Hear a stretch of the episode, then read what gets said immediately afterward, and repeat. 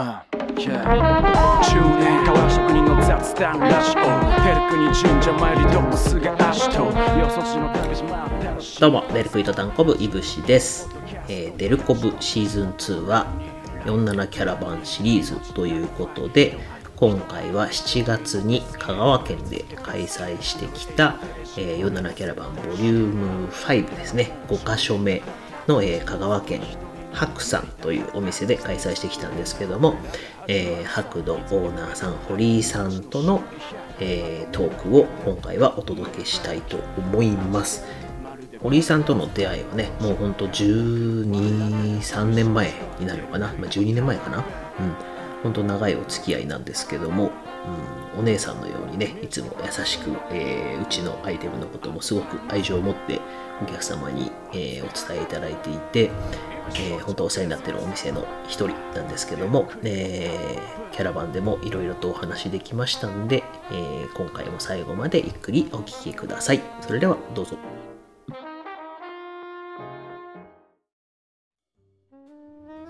老後が楽しみやなね、なんか老後が楽しみっていいですよね。なんか。めっちゃ楽しみやもん。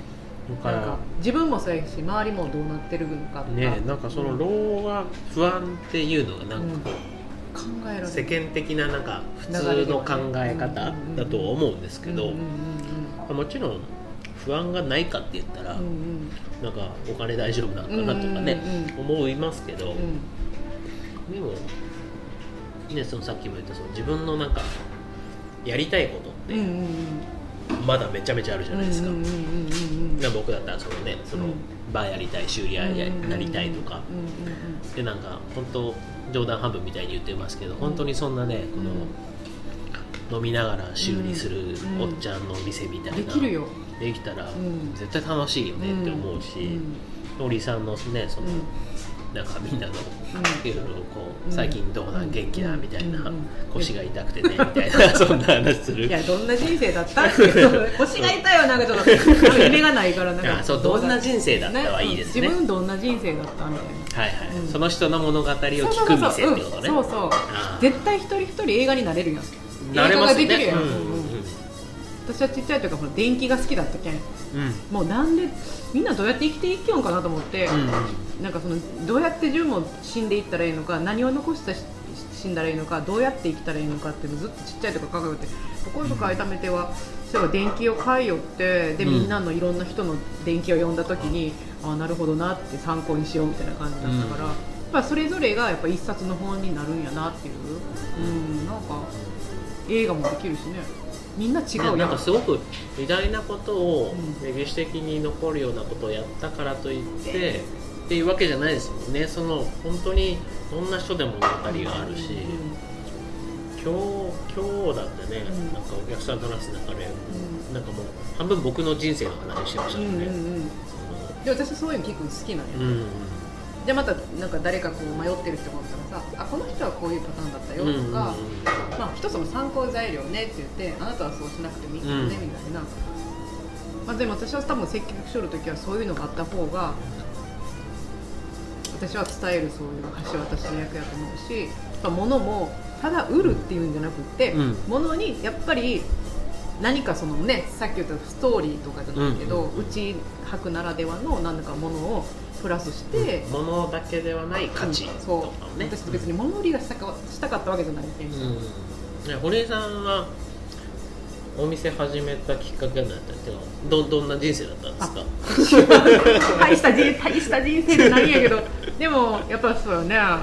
でもちっちゃい時ってそういうほらどうやって生きたらいいかとかさ、うんうん。何を残したらいいんやろっていうことばっかり考えよったから、でも大学卒業しても超就職氷河期の時代やしさ、うん。でもその時に、まあ、女子で再就職言ったらまあ営業しかないしでも営業はちょっと違うなと思ってジムをさ、はい。探して金融機関に入ったけれども、はい。私もさ、うん。一緒でさ、うん。一日でなんでこれ人のお金人のお金ばっかり数えて、こんな毎日こんなずっと一生、こんな人のお金ばっかり数える？銀銀行員してたんですそうそうそう。へね。で同じこので3時に閉めて、えうん。お金合わせてじじゃあ6時帰りますっていう、うんうんもうその一日のルーティンがもう耐えれん。まあそこから先の仕事ってあんま想像つかないですよね。そうだね。うん。うん。えこれで一生こんなんで終わる？だってうん今までそういうことを追求してきたにもかかわらず、うん。こんなえ？ってなってうんうん。でまあでも5年おったんやけどね。うん。で結婚して辞めて自由になれるって思ってで好きなことをしようと思ってその時に雑貨が好きだったからじゃあ雑貨屋の業界はどんなもんかなと思って、えー、と接客と,、えー、と通販の方とうんうん。仕入れの方をうん。ししてて、うんでそのタイミングでなんかその大工町のお店が出てきた時に話が出てきて、うんうん。で誰かに、まあ、私もさっき言ったその死ぬ前に店ができたらいいんやなんか自分がの生きてきた証が、うん。その一つ何かこう形になって死ねたら多分いいんやと思うから、うん。まあ、死ぬ前になんかできたらいいなってぐらい言うとったことが誰かが、うん。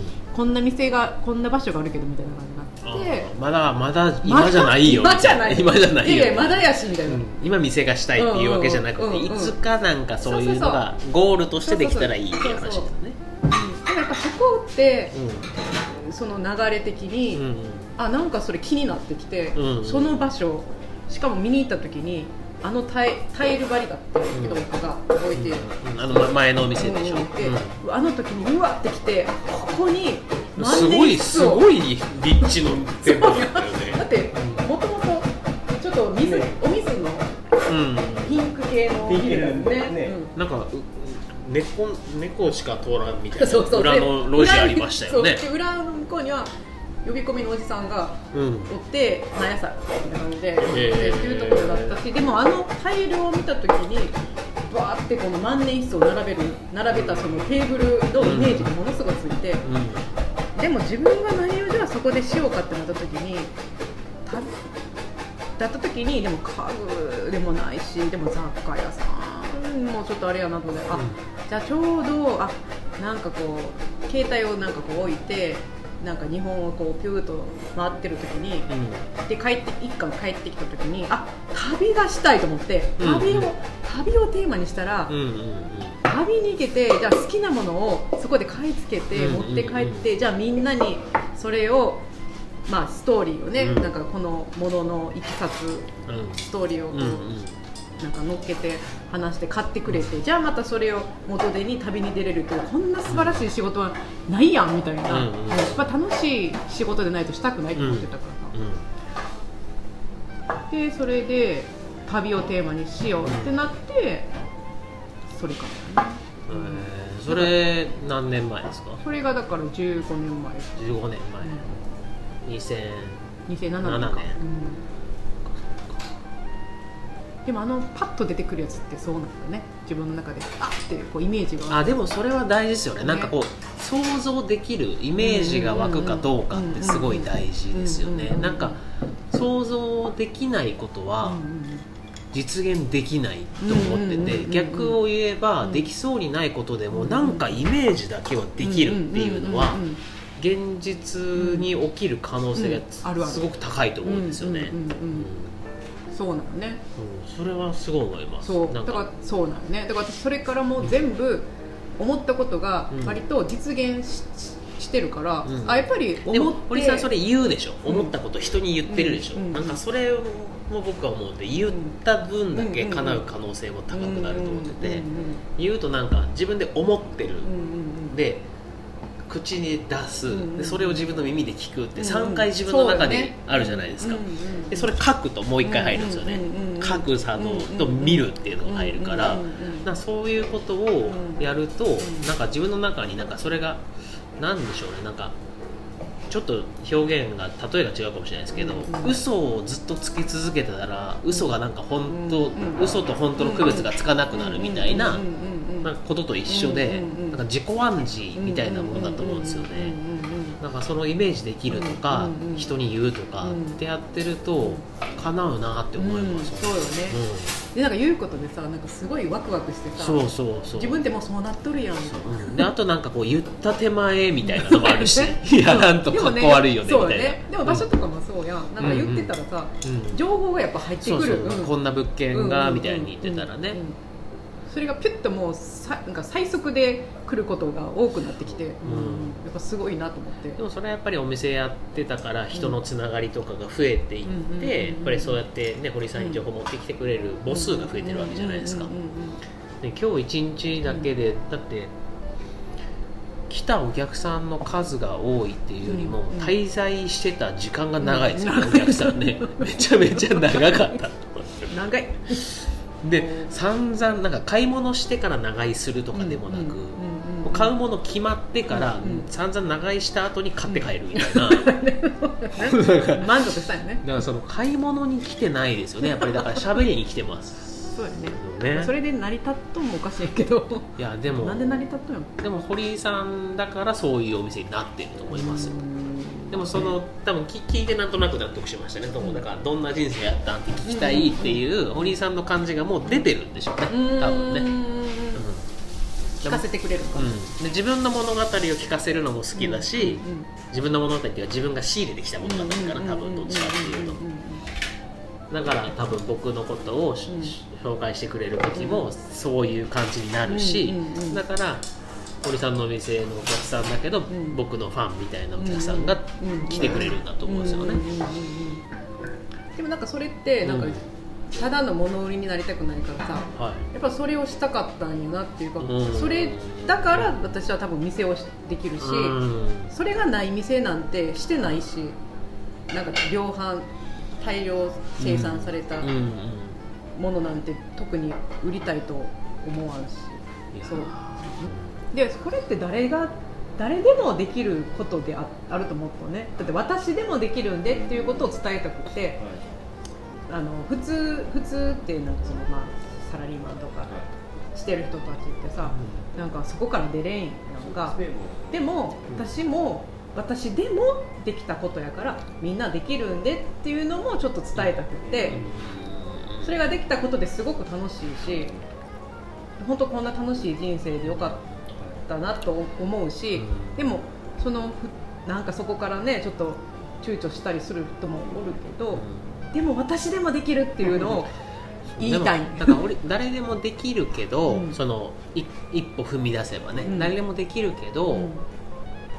誰でも同じ感じになるかって言ったら違うじゃないですか、うんうんうん堀さんがやったから白はそういう感じになったしうん。うんうんうんっていうのがあって多分なんか堀さんのと話してるとなんか楽しいっていうの結構キーワードだと思うんですけど、うん僕なんか自分の中の座右の銘的なうんやつがいくつかあるんですけど、うんその中で結構定期的に思い出したりとか、うんずーっと思ってるのは、うんがこの楽しいっていうワードが入ってるんですよ、うん僕のそのにも。うんで一つがうん。ネイティブアメリカンの言葉で「あの The main business of life is to enjoy it」っていう言葉があるんですけど、うん。要は人生の主要な目的は楽しむことである、っていう言葉なんですよねその例えば人間って空気がないと生きていけないけど、うんうん空気を吸うために生きてるわけじゃないみたいなことだと思うんですけど、楽しむことが人生のメインの目的だよっていうと、えっと、し仕事が、うんちょっと正確にその言葉は覚えてないですけど、うんうん。仕事が楽しくなかったら、うん。人生の大半が苦痛であるみたいな言葉があるんですよ。うん。そうです。なってその、うん。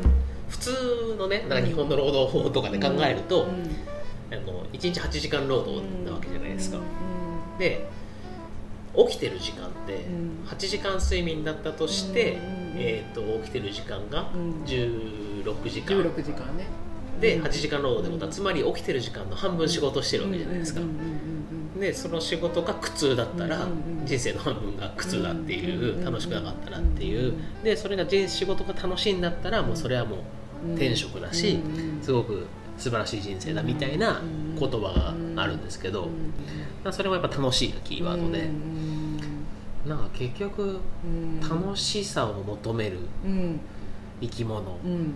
が人間なんだなって思うんですよね。でも日本ってなんとなくほら楽しかったらいかんみたいなさそう。なんかちょっとそういううん。時代があったんやん、まあ、ありますね。今はちょっと変わってるけど。仕事を楽しむもんじゃねえ。みたいなね辛くて当たり前だろみたいなね。うんうんうんでもそれ違うやんみたいな、ん。24時間しかないのになんでそんな苦普通になるために生きてきたんじゃないよみたいな感じで。そう。でそう思ってたのに、うん。僕は自分で自分の首を絞めてた時期があったんですよ。あーなるほどね。まあものづくりしなそうがらものづくりが好きで始めてうん楽しいからやってたのに、なんかこうただ注文に追われて物に思いを込めて作ってたはずなのに、うん注文に追われて作ってうん。自分の健康を損なうみうんたいな、なんか本末転倒みたいなことが起きてて、それに気づけないんですよね。なんかやっぱ30代で走ってるそうだ時って、ねうんうんうん。なんかそういう意味では、うん。なんかまあ本当コロナみたいな、うんうんうんねうん。全人類がいろんなことを考える時期ってうん。いううんのがあったから僕がなんか新しく変えることに対する理解もみんながしやすくなったし、なんかすごいうんうん。うんなんかコロナが良かったっていうと良くないですけど、うんうん。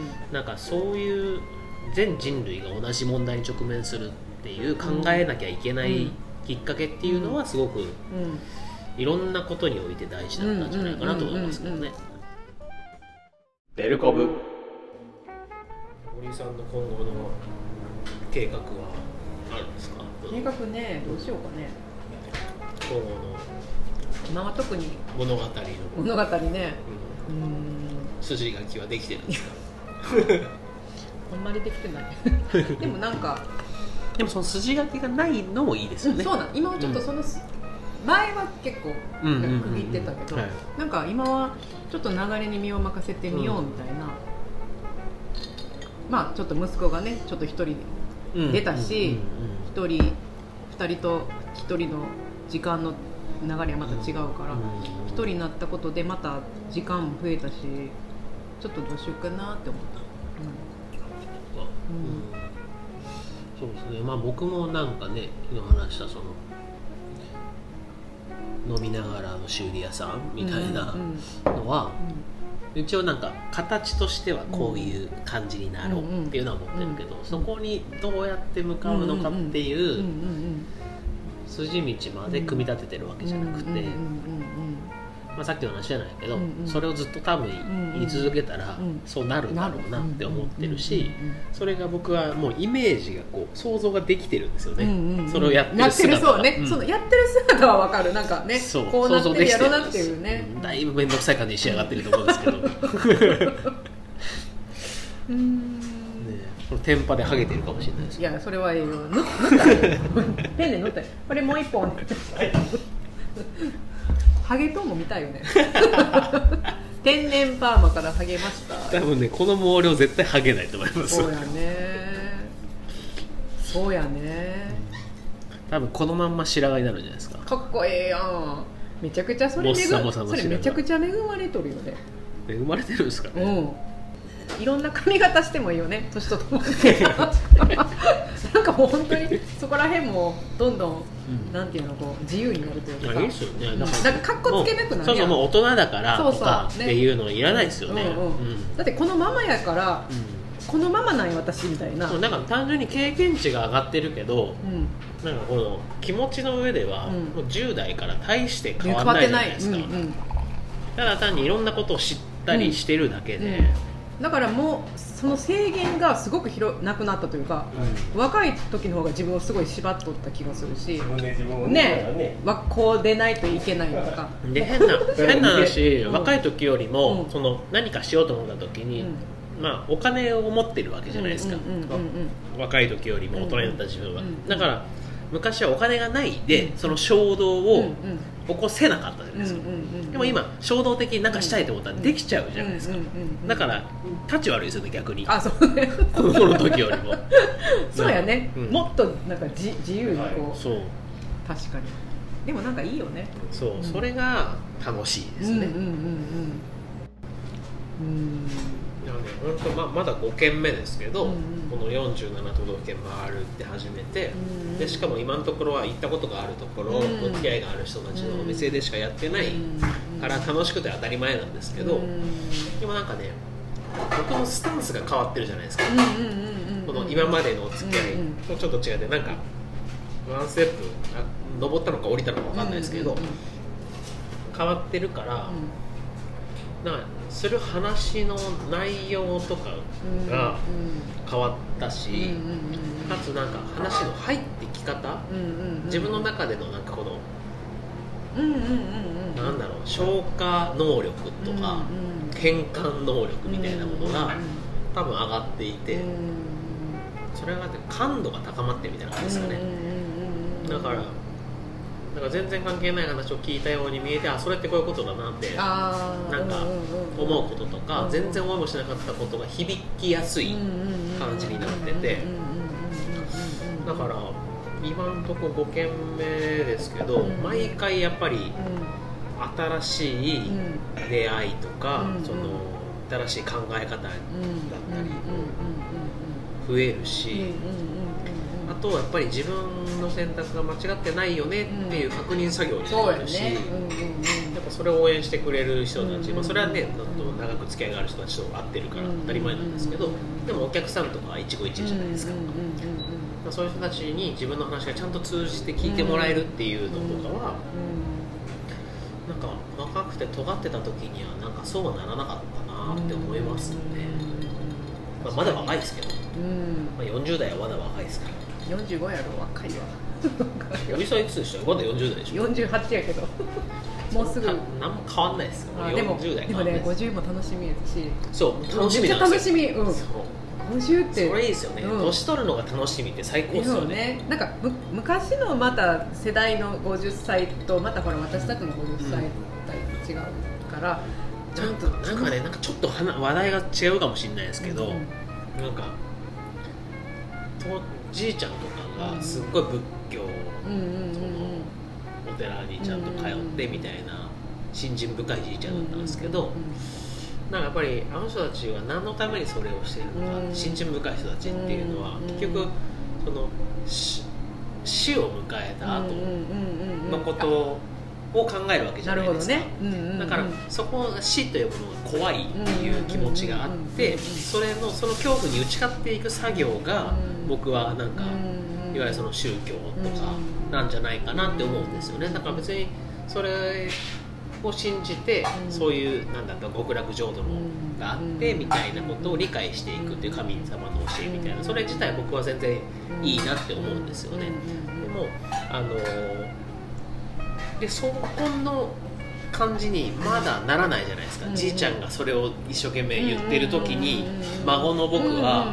まだ小学生でうんなんか全然なんかその意味が分からないしで死というものが恐怖でしかないですよ。なんかもっと僕人間は死ぬんだって知った時にうん。もうめちゃめちゃ号泣したんですよね。へそのいつか自分の人生が終わるしお母さんもいなくなるんだって思った時とかにもう絶望したんですけどでもやっぱりそういう恐怖感と戦ってでも若い時はそんな自分の死が来るっていうことを、うん。まあ、思春期とかからもう忘れるじゃないですか、で今っていう感じでいて、でもある一定の年齢になってくるとまたそれをちょっとこう身近に感じたりするじゃないですか、親の世代が亡くなったりとかが増えてくるから、でなった時になんとなくなんですけど年を取ることへの恐怖とか嫌だとか、若くいたいみたいな気持ちが若い時はあるけど、だんだんその年を取るのが楽しくなってきたのと同時に、なんかその自分の人生が終わるっていうことをなんかこう受け入れ始めてる感じっていうか、そうか。なんかその感じなんかうまく言えないですけど、別に僕はあの信心深いわけでもないし、そのキリストの教えとかね、仏様の教えとかをちゃんと理解してるわけじゃないけども、なんかそこに対する恐怖心みたいなものを昔感じてたけど今ないなって思うんですよね。い。いことよね。うん、でなんかそれじゃあそこに対して何をどんだけやっていけるかっていうことが楽しいなって思えるようにはなったんで。なんかタイムリミットっていうかそうねあじゃあそうなるんだったら今うん。こうしようああしようっていううん。ちょっとこそうそうワクワク感が出てくるよ。ねだからただなんか今は今はちょっとまだう、うんうん、もうなんか志半ばなんでうんって思うからうんうん頑張って健康にも気を使うしって思うけど本当なんだろう明日死んでもいいように今を生きるみたいな言葉もありますけど、うんうんそれこそネイティブアメリカンの言葉で今日は死ぬのにいい日だっていう言葉があるんですけどそれはなんかまあうん。村川さん毎日うん。そのちゃんといつ死んでも悔いがないように生きてるっていうこと。だから今日は死ぬのにいい日だっていうことはあるんですけどなんかその感じをなんか昔はなんかあんまりちゃんと理解できてなかったですけどなんか明日死んでもいいように今を生きるっていうことはなんか思うようになりましたね。うんでなればなるほど無理して働いてんじゃねえよって自分に思うんですよね。だから自分にこう無理はうん。するのはなんか違う、違います。うん絶対に違います。うんいかにこう自分らしくこうん。だから仕方がないじゃんとかっていう言葉を使いたくないんですよね。うん仕方がないことなんてなうくないみたいな。うんうんうんうん確かに確かじゃあこうしようかとこれこう変えようかっていうのが絶対あるのにで仕方がないで会社員だから仕方がないじゃんとかいや会社員辞めたらいいんじゃないみたいな話そうだし。そうそうえじゃあや、うん。やね嫌なことってし続ける意味って？そう。で決してそれはなんか現状からの逃げとかそういう話じゃなくて、うん自分にとって建設的なね、うんこの進歩としてのやめるっていう選択はね、いいと思うんですよね、うんなんかそうやって自分の人生いい方にこう修正していくのは、うんうん結局、まあ、さっきの堀さんの話じゃないけど、ん。誰でもできるよっていうのと一緒で、みんなやんない、うん。やるのに躊躇してるだけで、うん。うん誰でもね自分の人生いい方に舵切ることはできるんですよね。その人のその人のやり方でその人のやり方で、ね、私と同じには多分違うけどでもその人の特性のやり方で素晴らしいものが本当はできるんやけどなみたいな。僕らは自分の店を持つっていうことがその方法だけど、でもその人にとってはもしかしたら会社員を続けることがその方法なのかもしれないし全然ね、うん。独立した方がいいんだとか、会社員の方がいいんだとかどっちがいいっていう話じゃないんですけど、なんかこうやっぱり楽しいね。楽しい楽しいかどうかねそれがサラリ楽しかったらそれは続けなさいって